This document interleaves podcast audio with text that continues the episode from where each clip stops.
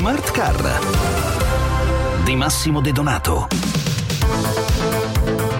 In un mondo in trasformazione come quello dell'automotive tutto cambia e si adegua ai tempi. Succede anche per sigle che fanno parte del nostro immaginario, come il noto 4x4 di Jeep che è diventato nel tempo 4xe, inserendo nel suo DNA la scelta elettrificata.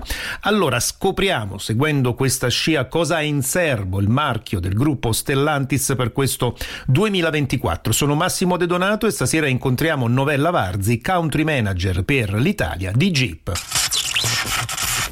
Allora, prima di parlare di questo 2024 facciamo un piccolo passo indietro perché siamo ancora in zona bilanci, ancora per qualche giorno.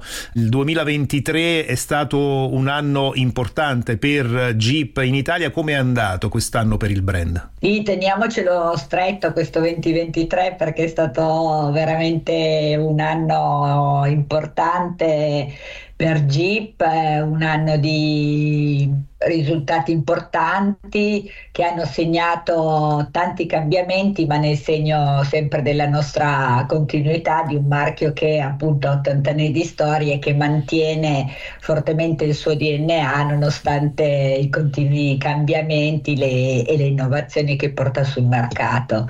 Quindi diciamo che il 2023 è stato un anno un po' positivo per tutto il settore dell'automotive, nel senso che finalmente ha visto una ripresa del mercato importante, un mercato che si è chiuso a 1.570.000 vetture con una crescita più o meno del 20%, in cui Jeep ha fatto un balzo importante, ha raggiunto un immatricolato doppio di quello che è stata la crescita del mercato, piazzandosi in ottava posizione recuperando due punti rispetto all'anno precedente, quindi direi un, un, anno bello, un anno in cui abbiamo vissuto, possiamo definirlo un po' due fasi dell'anno, una prima parte dell'anno dove Renegade e Compass l'hanno fatta da padrone, Renegade che eh, nonostante i suoi anni sul mercato che non possiamo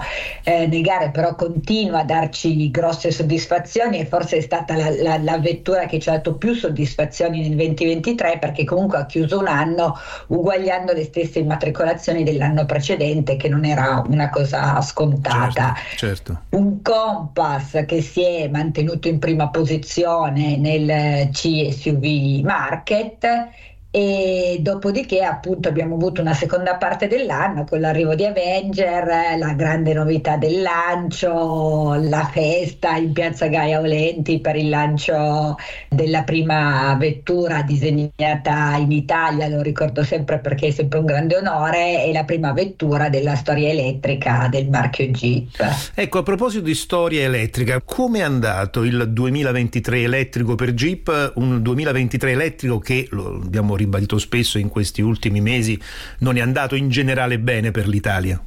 Lo sappiamo che il eh, mercato dell'elettrico in Italia fa più fatica rispetto ad altri mercati, però diciamo che per Jeep è stato un altro anno di conferma, nel senso che la nostra anima off-road, che adesso è rappresentata dal marchio 4xe, che esalta ancora di più le prestazioni necessarie appunto per le grandi avventure off-road, ha mantenuto la, la leadership nel mercato delle vetture plug-in hybrid leadership che lo ricordo sempre perché è un grande onore per noi che teniamo ormai da tre anni dal lancio di Renegade 4xe, poi con l'arrivo di Compass 4xe e con eh, le nostre due icone e la, la, nostra ammiraglia, quindi Wrangler e Grancero. Che... Bene, termina qui anche questa puntata di Smart Car. Io vi ricordo che l'intervista integrale al country manager per l'Italia di Jeep, Novella Varzi, intervista nella quale parleremo anche di tutte le novità